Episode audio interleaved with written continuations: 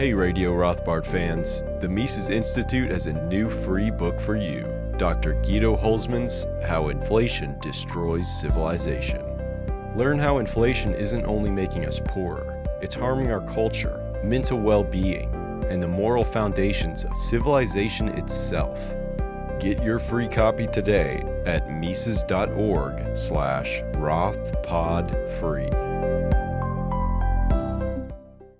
Hey guys, this is Tho Bishop with Radio Rothbard, and if you're listening to the show, you're no doubt familiar with Human Action, Ludwig von Mises' masterpiece. This is the 75th anniversary of its publication, and in honor of that, we are holding a very special event on May 16th through the 18th, a conference dedicated to this very important book. We're going to have scholars from all around the world coming in, including Bob Murphy, Guido Hülsmann, Joe Salerno, Tom DiLorenzo, a whole list of all star Austrian scholars. Now, as a Radio Rothbard listener, we've got a special opportunity for you. If you go to Mises.org slash RR raffle, that's double R raffle, uh, you can enter in to get a free admission to this very special conference. Also, if you're a student, we've got scholarships available for you at the event site, uh, Mises.org slash events. So I hope to see you guys there, and now enjoy the rest of the show.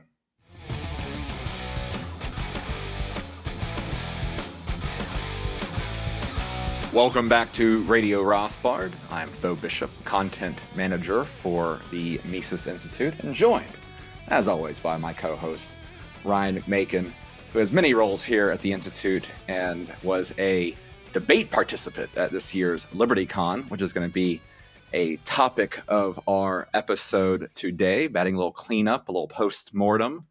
I think he's still wiping the, the blood from his hands after his beat down uh, on the, the topic of uh, secession, political decentralization uh, at this year's LibertyCon, uh, which was back in DC this year after uh, moving around uh, in the, the COVID haze and the aftermath there.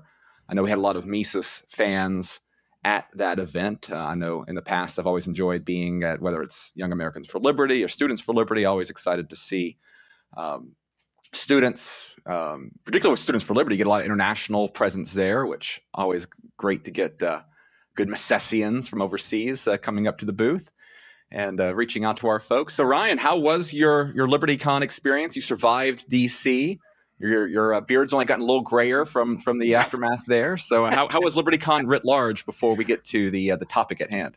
It was good. I enjoyed the event. Uh, I liked the people there. Um, I'm so I suppose the people who didn't like me just avoided me. So it's not like I didn't you know I didn't have any problems or anything like that. Uh, and uh, yeah, I would go back again if they invited me to do something else there. And there were some good Mises people. There was a couple of different groups there that I really liked. Um, there were, of course, Mises folks there, guys who had been former fellows. Um, all guys in this case, as far as I could tell, uh, guys who are going to be uh, apprentices in your upcoming program, though, at least two or three of those people. Um, and uh, uh, Stephan Livera was there, who I had not met in person before, and he's promoted us a lot on his podcast. And Peter St. Onge was there, and friend of the show. Economist. Yep, an economist at uh, Heritage, but uh, former fellow and just a good Misesian guy. And so, yeah, I had a chance to talk to to a bunch of those folks. I don't party much anymore, so I generally was in bed at the normal time. But I did have a chance at the event just to speak to some folks. Um, so that was good, and it was exciting. Then the, another group that I noticed was uh, the Students for Liberty people um, from Argentina. Man, were they excited! They were so wired. I mean, even just normies that I know from Argentina, like at my parish and stuff like that. There's a couple of them who are just totally uh, very excited, right? Because they're just so sick of their country being destroyed that they're really excited about Milei, right? And and of course, I'm always being the way I am. I'm like, boy, I just hope this whole thing doesn't end disastrously somehow. Uh, but of course, I only I want Milei to have total success in terms of reforming the internal economy there. And yeah, the, it was great to see the Argentinian guys. But you're right, just the the international presence in general, just the guys from Africa, lots of different groups from Latin America, and uh, so I. you know, a lot of it's run of the mill work in terms of just opposing whatever stupid, horrible idea the local regime has in all of these countries, and that's that sort of work needs to be done. Um, I don't think theoretically there's a lot. We have a lot that we do with Students for Liberty, but it uh, uh, in terms of foiling the the more horrible plans of uh, some local politicians, it, it seems that uh, they do some good work there.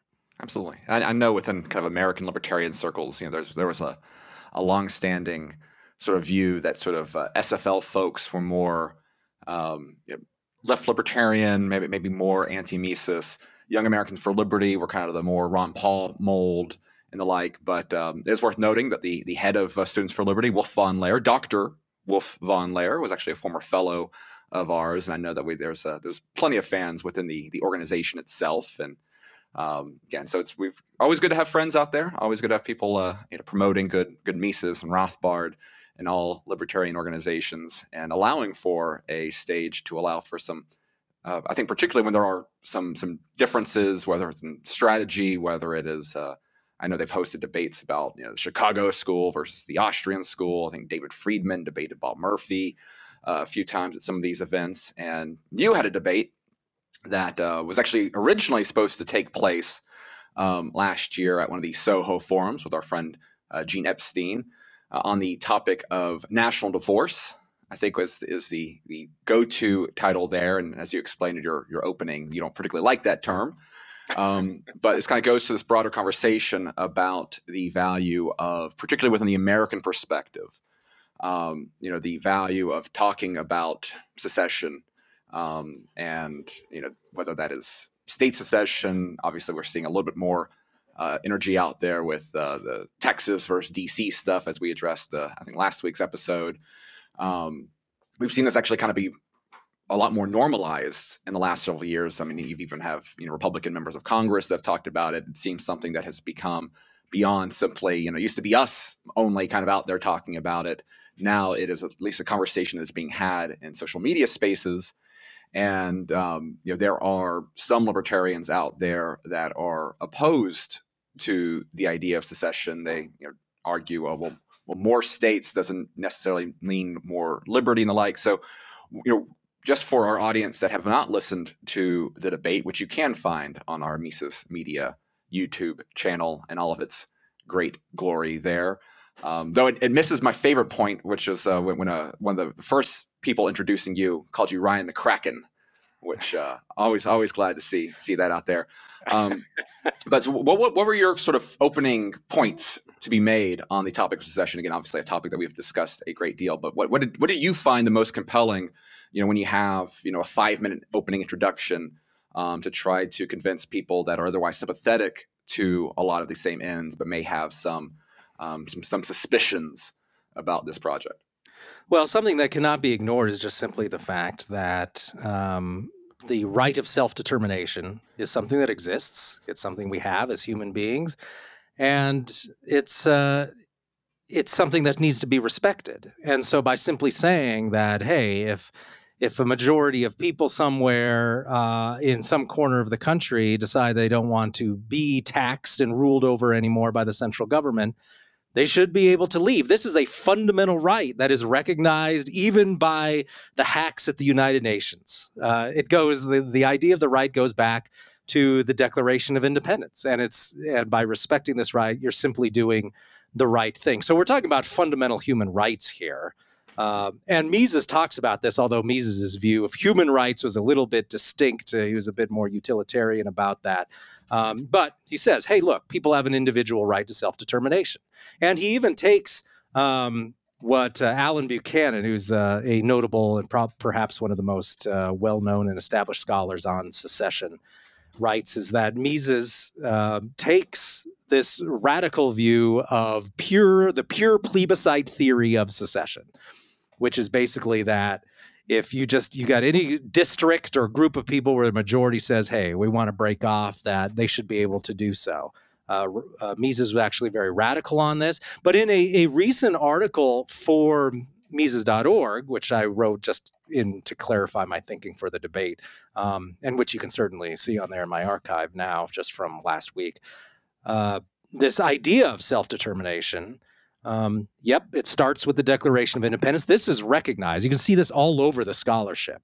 You look up right of self determination, and what does it talk about? It talks about the American Revolution. It talks about Locke to some extent, but that its application in real life dates to the American Revolution. And then later groups copied it significantly. And I note that in the article, the Hungarians, the Poles, um, any of these secessionist groups, and later, of course, right, uh, decolonization is all about the right to self determination. The Kenyans, um, the Spaniards, or the uh, the uh, South Americans used it to break away from Spain.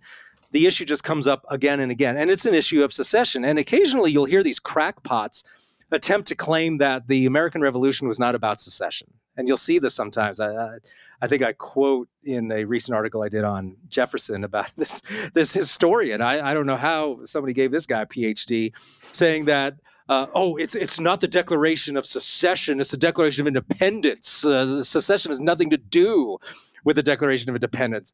Well, uh, nobody thinks that except a tiny little group of of people who are committed emotionally to opposing secession. And I quote um, Harvard historian uh, David Armitage, not exactly a Rothbardian, but as mainstream as mainstream can get, uh, who says, look, uh, Jefferson uh, wrote in his Declaration of Independence that people have a right to break off and form their own government. This is, Armitage says, a right to secession. That's it. And he notes that this actually technically predates even the American Revolution. You could note uh, that the, Dutch Republic, which broke off from the Habsburgs, uh, was a case of secession as well uh, in the 17th century.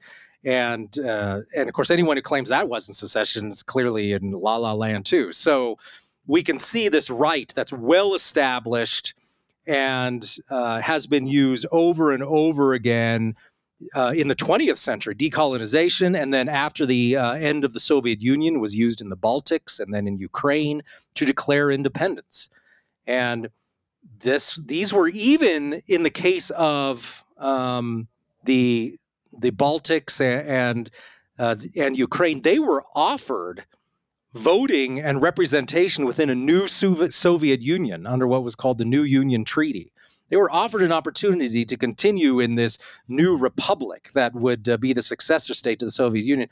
And they refused and said, forget about it. We're going to have our own country. But according to all these libertarians out there who are telling me that secession's bad because America's a republic and they have representatives in Congress, so you're not allowed to leave, that it was wrong for Latvia and Estonia and Lithuania and Ukraine to leave the Soviet Union because, hey, they were offered a Republican uh, relationship there. They were offered to be in a Republican state with the Russians and have a constitution and be considered a sovereign state, much in the way that American states are considered sovereign. But they say, no, no, no, you can't do that if you're in a republic. But we can see right there just how inconsistent they are, because few of them would tell you today that Ukraine doesn't have a right to independence uh, because it, it it insisted on pulling out of what would have been a constitutional republic. Uh, so uh, just the whole thing is really uh, half-assed, I would say, on the part of a lot of this, uh, a lot of these claims about secession. They claim that oh, it's not a right people have. They claim that oh, because there's a constitution, you can't do it. In fact, Mises addresses that specifically. He says in liberalism, even if the Russian Empire, he's writing in 1927. Actually, that was the new so- Soviet Union by that point even if the Soviet Union converted over to a constitutional republic, these minority groups that want to leave the Soviet Union, they should be free to do so. The fact that you have some specific type of government is irrelevant to whether a group should be free to hold a plebiscite and leave. Um, so you can try and convince me, I suppose, that Mises isn't a liberal, that Mises didn't understand these issues, that Mises was naive, which of course is a joke. Um, but Mises understood the right to self determination. He understood the realities of self defense and international relations. And he took clearly the point that secession is a human right, uh, or at least it's an individual right, as he phrased it, and that people should be able to do it under any circumstances, whether you're in a republic, whether you're in a dictatorship, whatever, and really just for any reason. So that's really the fundamental starting point that I come from uh, with uh, these debates on here. And uh, I leave it up to these people to try and convince me that we should deny those rights and that uh, these groups should be forced to continue in your country, whether they want to be in it or not. And before we touch on some of the kind of specific um, complaints or, or, specific concerns that uh, your opponent, who is uh, Jonathan Casey, who is the chairman of the Classical Liberal Caucus within the LP, um, which itself is kind of a reaction to the Mises Caucus, which has no relation to the, the Ludwig von Mises Institute as a whole. You know, all sorts of fun libertarian drama for for anyone that's been following that on social media the last several years. Um, uh, but you know, one of the points that I think is interesting because this is something that is, goes beyond some of the confines of this debate. But is this, this it is this interesting contradiction where a lot of the arguments against secession from a libertarian perspective attempt to ground themselves within this sort of universalistic argument, right? That that everyone deserves liberty, um, and therefore that you know I don't want New Hampshire to to break away. We need to be focusing on making the United States, just as a you know, local example, uh, a, a, more liberal. Uh, entity writ large, and we'll go into some of the specifics on, I think, some of the the really weird arguments that were used in this debate. But you know, it, goes it flies completely in against the idea that okay, well, the, that that individual right of self determination is something they don't recognize. And this is a big point that you make in your book, uh, Breaking Away. Um, it starts off with your introduction: universal rights locally enforced. Um, and for any Radio Rothbard listeners that have not yet gotten their copy of Breaking Away, the case for secession, radical decentralization, and smaller polities, you can get it with a discount at the Mises store using the coupon code Rothpod. I think that saves you 10 percent, which puts the, the cost of the book underneath ten dollars. That's the deal of the day right there. Um, but it seems that, that that inherent contradiction, right? Where okay, well, if, if secession is if political determination, if if you're right for the a, a, political representation of your choosing is a human right, is, is a universal right, is a natural right, they want to throw that out the window in the name of universal rights. Um, yeah, it, it, it, try, try to impose it so then this this this universal sphere as a political project, and that that's, that contradiction is something that you know kind of pops up right away on the difficulties of trying to appeal to some sort of, of principled libertarian position rather you know we, we, can we can suggest other motives for for why particularly dc libertarian organizations are less keen on this discussion than others um, but that right there seems like an inherent contradiction going into this debate. Yeah, basically their position is uh, when you're in any sort of a political union, the people at the center, the people in uh, what we'll call the metropole, which is the the, the term that describes the um, the ruling city, the ruling group within a, a larger empire or uh, political entity, that the people in the metropole know better. So here's an example so a a state, each state in the United States has legislative branch, executive branch, uh, judicial branch. It has a Bill of Rights. Almost every state constitution that I've seen. Um, in fact, every one that I've actually looked at has one, but I'm not prepared to say that every single state constitution has a Bill of Rights. Maybe there's one or two that don't have one. Um, but every uh, every state has a Bill of Rights. In many cases, they're much much better. I was looking yesterday at the Indiana uh, Bill of Rights from the state constitution. It is actually much more detailed and better than the U.S. Bill of Rights. Uh, it's on gun rights, it's better. On freedom of speech, it's better. Blatantly clear that uh, the government there cannot give any money directly to a religious organization or promote any sort of um, religious establishment. All sorts of great stuff in their Bill of Rights. But what these anti secession people would have you believe is that, well, yeah, sure. Every state has a Bill of Rights. Every state has its own Supreme Court and legislature and democratic uh, institutions, but you can't trust them. The only people you can trust to enforce liberty are the people on the U.S. Supreme Court, are the people in the U.S. Congress.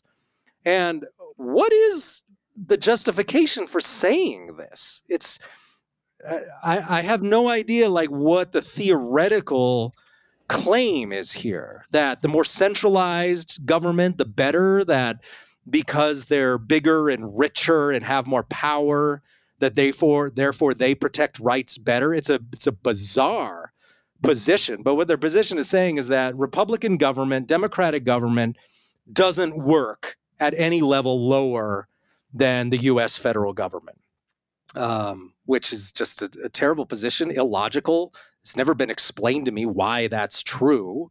Um, and that's the boy, are they obsessed with that idea?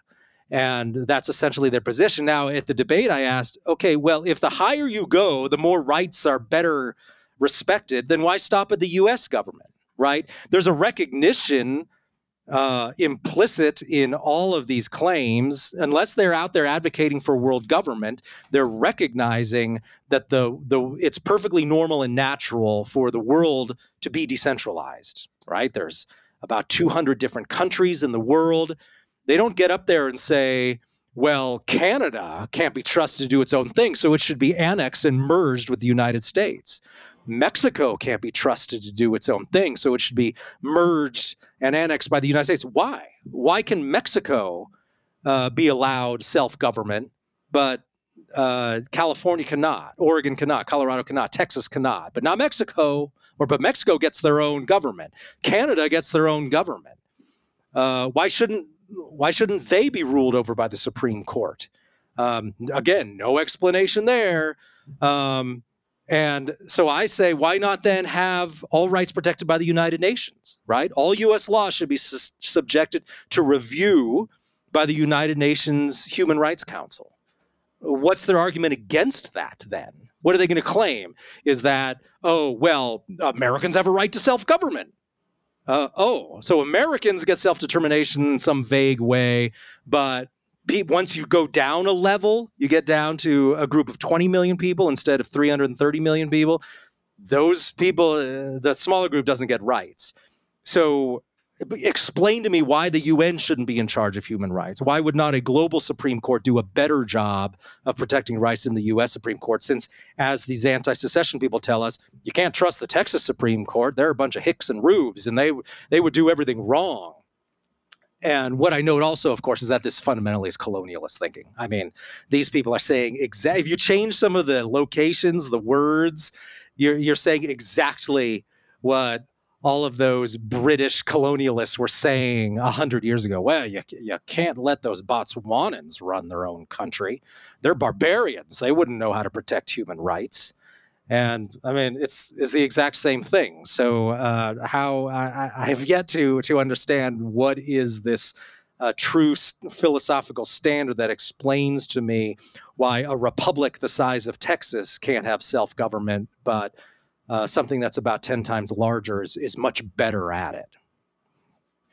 And one of the things I think is interesting is you know the, the I think the most common um, pushback, the most common argument um, that was waged your way during your debate was, oh, well, you know, Ryan's great at talking about stuff in the abstract, even though a lot of your content was actually based off empirical studies about uh, the, the value of small states and how the incentives of smaller states lends themselves to more politically liberal, um, the Misesian sense um, views on whether it's uh, trade or, or taxes or um, various policies and the like like, oh well, you know, you don't have a plan, and I don't want to get rid of our constitutional Fourth Amendment rights um, in the pursuit of of some secessionist, you know, right wing fever swamp, you know, sort of uh, uh, take tear down of this beloved Constitution, uh, because then I have no safeguard to our liberty. And it, to me, like that, that argument was was very bizarre from for multiple reasons. One is that it suggests that constitutional protections are holding up for, for any particular any particular strength, right? I mean, the, the idea that uh, the Constitution is safely guarding Fourth Amendment rights, um, you know, particularly in today's age of snipe, sniper uh, snooping and everything that we know in terms of the the government's um, collection of, of data and surveillance, the um, ways that they are able to coerce various uh, private institutions to essentially be private arms of state enforcement um, you know, whether it's you know, having their bank squeal on your behaviors there, or your cell phone provider, or your internet provider, and the like. Um, you know, making them proxies into a, a larger and larger, more powerful um, corporatist state. Um, in that regard, you know, this romantic ideal that ultimately is required to argue against secession, particularly in the American perspective, um, seems to me to require almost this, this this side defense of the regime as it stands now. And then the solution to it, their idea is, oh well, all we need to do is, I, I think this is a direct quote. We, we just need to pass more laws to make America more libertarian. And then the question then is, okay, what is your plan to do that? Right? I mean, you, you look at Washington D.C. in particular. I mean, Washington D.C. is perhaps the um, you know the most broken political system in the country, and, and maybe that's uh, there's there's perhaps some some silver linings there where you know Congress is not as you know they've only passed you know it's the least productive Congress in modern history, um, which given the makeup of the current Congress is probably a better than a more active Congress. Um, but you know the idea that oh well you know all we have to do is hold a few more libertarian events and we can pass some laws at the federal level that will um, take the concerns that you and I might have, people skeptical of DC might have, and simply codify them into this large national American perspective. Um, that that to me seems far more idealistic than the idea that a state like Texas, which has a Bill of Rights, right? You know, most most states have, um, you know, a, a, much larger state of uh, uh, Bill of Rights than the uh, Constitution does. I mean, I've got Texas's Bill of Rights pulled up right here. There's 32 sections within it dealing with a variety of things. I mean, I'm not going to try to suggest that the state of Texas is perfect at protecting the rights listed here by any means, right? It's still a sure. state, um, but yeah, but this entire dynamic that you know that that seems to be that that was that was one of the most consistent um, sort of pushbacks here. And, and for me, as, as a as a objective observer, of course, uh, from the sidelines, um, one that seemed uh, completely wanting.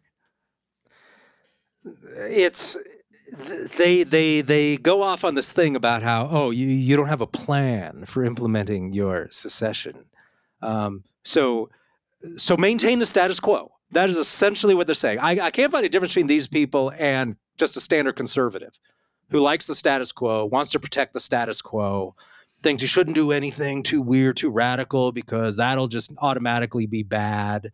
Um, you know, makes me think of some of these uh, like these old old school like um, anti-abolitionist types from like the 19th century. Their argument was literally oh these people are repre- reprehensible because they want to overturn the established order. Oh no. God forbid anyone overturn the established order uh, but that's you know, Jesus loved the established order. Moses loved the established order. That was a point uh, Will Grigg would often make is what a joke it was when people argued that the established order was always good. He's like, well, if these people pretend to be Christians, then they should probably shut up about how great the established order is. Um, but uh, since uh, their God is apparently historically not a big fan of the established order, uh, but that's essentially what the uh, the argument they make is. So it's a conservative argument, and yeah, don't mess up, don't mess up my my precious Bill of Rights. Um, let's let's do my plan. What's your plan? Uh, we'll appoint even better guys to the Supreme Court, and we'll vote harder and uh, elect more of our guys. Oh, okay. And and if you don't, then what motivation does the government have to actually protect your rights? This was this is something they miss every time. Is and is an important point that Gustave de Molinari uh, made. Uh, was that look what incentive and if you don't know molinari look him up one of the great radical liberals uh, of the 19th century and a huge figure in classical liberalism uh, he said what incentive does the government have um, to protect your rights if uh, no matter what you do, you can't leave. Uh, and he said, absolutely. Every region, every municipality has a right to self determination and a right to leave. And it should, by the way, be this right of double secession. That is, it's not just the regions, our recognized departments or whatever here in France that, that get to leave, it's the cities within there that we, we can do secession right down to the local level just like Mises, by the way, at the ultra local level, um, supported. Because only then, only at the, the threat of losing this wealth, losing this population, does the state have any motivation um, to actually protect your rights. Because otherwise, ultimately, experience shows that they they see that oh well, we're just uh, the majority's in charge. You're a minority group within the majority. Tough luck. We're going to do what we want. You can't leave. You're not allowed to leave Um, let's move on. Oh, and we promise we'll protect your rights in the future, though. We'll figure out some plan for that. And that's the thing. They've just they don't have a plan. They don't have a strategy uh, other than doing what's been done for the last hundred years. And to then expect some sort of plan from the secessionists, when in reality, all the great secessionist movements that have been very successful there's no plan. There was no plan when the Baltics broke off from the Soviet Union and who have since um, their GDP per capita has just absolutely uh, outpaced the Soviet GDP per capita. They've left the Soviet Union in the dust. They didn't have a plan. In fact, they, they absolutely refused to go along with the the uh, the proposed plan from the Soviets. The United States didn't have a plan. They broke off. They fought a war. The Dutch they didn't have a plan. They just wanted to get away from the Habsburg. So this idea that oh yeah well we need to get the permission and we need to have some sort of orderly thing. Um, hey if you're opposed to that turning into a bloodbath then don't support the war to prevent secession. Um, and I, I, didn't ask this during the debate but it would have been fun to ask was uh, how many people in the audience are willing to take a bullet or to shoot somebody else to prevent say texas or anybody from seceding if a you're willing to send other people to die to prevent secession or you're willing to shoot somebody uh, to prevent secession or you're willing to have your head blown off to prevent secession you're a deeply disordered person and i hope you're never in charge of anything. Uh, unfortunately a lot of old geezers in washington i'm sure would love to send young men to fight and die to prevent secession. Um, but if you're against that sort of bloodshed then don't support wars against secession and uh, the world will be a much more peaceful place well, I think it's also there's a, a wonderful irony with the, the people that are you know, want you to have a very specific plan for this gradual political decentralization. Uh, typically, the same ones that like to call themselves Hayekians, um, which, to be fair, I think is a discredit to Hayek. Hayek is much better than most of the, the most people that describe themselves as Hayekians. Um, usually, it's kind of a way of, of distancing themselves from uh, you know, Rothbard or, or Misesians and things like that. Um, but but of course, you know, kind of the one of their favorite lines is the beauty of spontaneous order, and yet when it comes to political arrangements, this is precisely what they fear the most: is is the spontaneous order that could allow from a respect and an appreciation and a defense of um, you know, changing of borders, of political decentralization, of secession, of the dynamics which you know, Ralph Raico um, identified, as you referenced in your debate, um, you know, what, what made Europe freer and more prosperous and the like. You know, it's very, um, again, this is not a, a pie in the sky, um, you know, pontificating from a, a, a, very nice armchair, thinking about what could have happened. Um, but, you know, I think that your work on this topic in particular, um, you, you root it so well in terms of the empirical realities that history has presented, um, as you've discussed already in this episode. But you know that that whole pushback, you know that that, that concern about what spontaneous order will look like with a, a changing political border landscape. Um, you know, just one of the, the, interesting, again, one of these other contradictions out there um, that are, are, pretty unique only when libertarians debate this issue, right? We don't have to worry about these sort of hypocrisies when Joe Biden's out there, you know, threatening to nuke, uh, you know, secessionists and the like, right? Yeah, that, that makes that's perfectly uh, uh, uh, makes perfect sense within the worldview that they have, um, but is a, a unique uh, little quirk with when libertarians come out with. Yeah, let's talk about the empirical data there for a second, because I, yeah, I haven't really gone into any of the details here. The, the anti-secession people, they're always purely speculative oh, well, I have, in my opinion, if uh, Texas breaks off, it's going to erect all sorts of trade barriers and slam shut its borders. And uh, we all know that the only reason any country would want independence is to erect controls on trade and migration. Actually, the empirical evidence shows the exact opposite. Uh, and there's tons of studies uh, especially after the end of the Cold War, where there was a flowering of scholarship and interest in secession during the 1990s and 2000s. Now, some empirical studies show that it doesn't really make much of a difference. Um, many empirical studies, however, show that smaller countries, countries that have broken off from a larger entity, which, by the way, those countries like Ukraine, the Baltics that broke off from the Soviets, they were offered in this new Republican Constitution free trade, a guarantee of free trade with all other parts of the Union. They said, no thanks. Why? Was that so they could erect more barriers against trade? Nope. Because what the data shows is that all of these countries that broke off, all these countries that broke free from the Warsaw Pact, countries like that decolonized, they're very interested in trade. They're very interested in attracting uh, good migrants. They're very interested in attracting um, purchases for their goods and purchasing foreign goods. Why? Because they have to. They can't just, they can't uh, uh, even pretend to be autarkic, where they're, oh, well, we'll be self sufficient, we'll make everything ourselves. Some Latin American countries tried that in the 70s and 60s uh, with uh, when they were in the thrall of dependency theory, which was this dumb theory that if you make everything yourself um, in your home country, that you'll be better off. Well, all that does is make you poorer. So none of these countries try that. And as has been pointed out, in fact, the smaller countries, the countries that are post-secessionist states, they tend to be quote unquote more conservative, and what they mean by that is lower tax.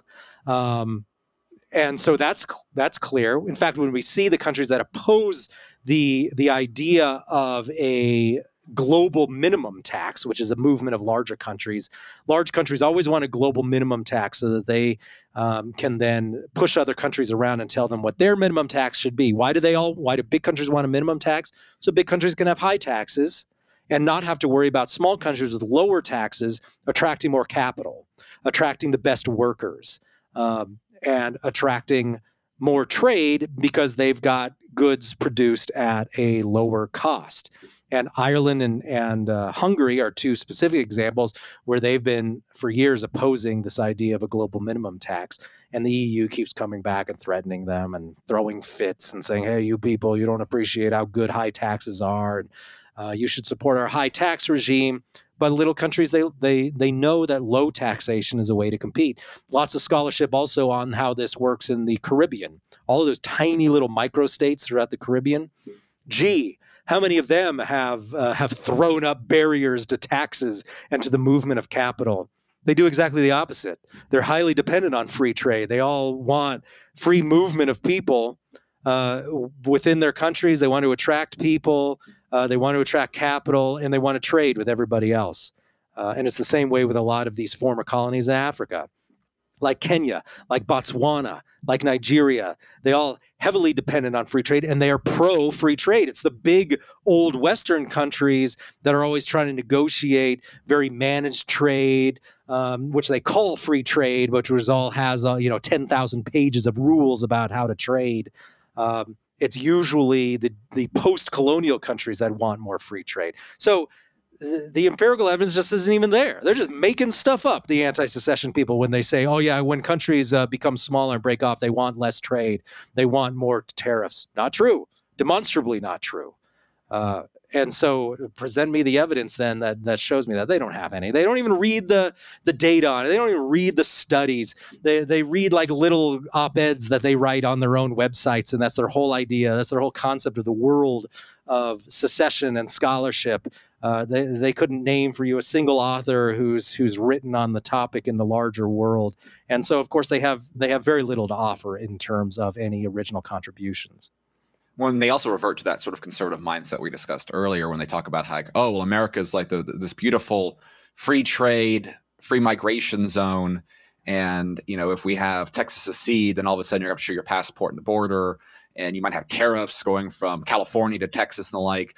Um, these similar arguments were used uh, against Brexit by um, certain types of, of, European libertarians, and you know, I think the Adam Smith Institute, um, you know, very boldly, um, you know, rebranded itself as as a as a neoliberal think tank um, in response to the libertarian backlash um, to pro EU arguments alike. But of course, that ex- that assumes that what we have right now is some sort of glorious free economic zone within the United States, where of course the taxes and the regulations and all the additional costs going in there. It's like, fine, you don't have a tariff between Texas and California, but you know, particularly on the regulatory side of things, California's ability to set um, emission standards and the like uh, that end up being nationalized, end up imposing a lot more on goods than you might have with a simple tariff. Um, and again, it's this nationalization of regulation and all of the costs that go into what we have right now. Um, if, if, if you, on the on the border issue, right? You know the the way that immigration problems, um, you know, create strains elsewhere, right? I mean that's that's another kind of one of the problems of this nationalized um, perspective on borders. I mean, you, have written um, uh, on that topic as well, and on some of the issues even there. Um, you know, these you know, again, all, all, this stuff is just accepted as part of the status quo. That oh, it's better than what I can imagine in a world that essentially takes what we have right now and just adds on to it, ignoring the fact that you know, again, historically, it's the checks on that overriding authority that do the most to rein in these impulses. And again, so it's once once again, you you have the defenders kind of appealing to this very romantic idea of what super states are in the present to diminish any pushback, any meaningful resistance to these super states um, in, in any sort of practical political sense. And we should note also that the idea that any country that uh, any state that were to declare independence or any portion of a state um, would immediately start demanding passport checks uh, is easily disproven by the existence of the Schengen area in Europe, where you don't even have to be a member of the EU and it's a borderless zone. So, in case you don't know, the Schengen area is that area of Western Europe where there are essentially not borders between these countries in, in terms of migration. And hey, Switzerland's a member of it, Norway's a, a member of it. Neither of those countries are even in the EU. They've chosen to have open borders with these neighboring states. Oh, and yet they're independent countries. Gee, according to the theory of the anti American anti secession crowd, that's impossible. That would never happen. So, yet again, easy to show a historical and real world example and modern current example of just how wrong they are. So, yeah, prove to me, oh, gee, why does why does Switzerland have an open border with the rest of Europe? Why does Norway? They're not forced to by membership in the EU because they're not members. Um, so you know they have no answer. Um, they're just they. The fact of the matter is, is they uh, a lot of them are just driven by hate. They, they they don't like that there's people in some parts of the country that seem different from them culturally, and they don't want those people to do anything on their own. They want those people to be ruled from Washington, where the anti-secession people agree more with the ruling class there, and they disagree with the local ruling class in some of these local regions. And so they want to make sure that their preferred ruling class runs the show. And that's essentially what it comes down to for a lot of these people. Well, I think a good illustration on this, and I think this is a, good way of, of ending it, is that, and again, I'm not trying to be, um, to act in bad faith here. Um, you know, I'm not suggesting these are bad people and the like, but I, I, think that there is a, a big difference in the way that certain types of, of libertarian spheres look and think about these sort of things. And I think a good illustration of this also happened at LibertyCon. And Ryan, I'm not sure if you saw this clip or not, um, but David Boaz, um, who's vice president of Cato, um, and you know, I, I, think is a a um, one of the libertarian scholars that is very well respected in the sort of crowds that your opponent um, uh, comes from. Um, you know, he gave this this talk about um, the, uh, the, need for a modern defense of liberalism, which both of us would agree with, and you know, it, it kind of just depends on your definition of liberalism there. Um, and you know, it's very clear when he talks about the issues that he thinks are, are worth taking a firm stand on. One is that it often, um, whether or not he would ground it in this way, often um, you know there is a lot of celebration in terms of the positive rights that have come from the American regime over the last. I mean, you can go back decades. Um, you know, whether you know a, a, positive right to to gay marriage, for an example, um, which has then had larger consequences in terms of freedom of association. Um, you know, Boaz talked about uh, government racial discrimination, but of course, that's just kind of a rhetorical game. David Boaz has also said that the civil rights movement writ large in the 60s was a great libertarian achievement, which of course was not restricted simply to government info, imposed racism, but all sorts of uh, infringements on the right of free association on various grounds. Um, in the private sector as well. So again, I, I appreciate the, the, the thought put into it, but you know, based on this record here, that's we can very clearly see what he says. And so he will say anyone who takes this right of association, which ultimately is you know what we are talking about when we are talking about political decentralization, that those that care more about that right to association than these positive rights um, of of you know forcing individuals to treat everyone as equally using the states um, which you know has has created. You know, I, I just saw today a pop up that the you know, our, our friend the, the Colorado baker uh, lost another Supreme Court case dealing with a you know, trans cake now because that's that's the new new version of that topic, right? That there is a there is a sense to which um, a certain type of libertarian more or less agrees with the cultural with with a lot of the direction that the modern state is taking rather but, but they just don't like you know they'll they'll disagree with the taxes. They they you know they want to eliminate you know licenses for you know hair braiders and the like right? You know there there are are micro issues in which they think that the state is imposing additional costs and whatever but more or less they are uh, uh optimistic. They they think that America 2023 is better than it was in you know 1993 or you know 1963 um, be you know it, it, and they are willing to take the additional levels of statism for their desired cultural ends whereas you know i see america today as you know becoming you know I, I, think from from a variety of levels and and it coming top down right? The way that the government has imposed itself has weaponized cultural forces through state policy has had impacts that have you know infected private businesses and civil associations and restricted all these sort of natural organizations that allow for proper um, for, for better social cooperation for a lot of the same ends that we might talk about in, in unison. But there is a willingness to go along with or to accept uh, a lot of the status aspects of it because they are more or less po- happy with the trends that society is going. I think this is kind of one of the big differences there um, that ends up reflecting you know, not just simply some of the, the, the sparring going on.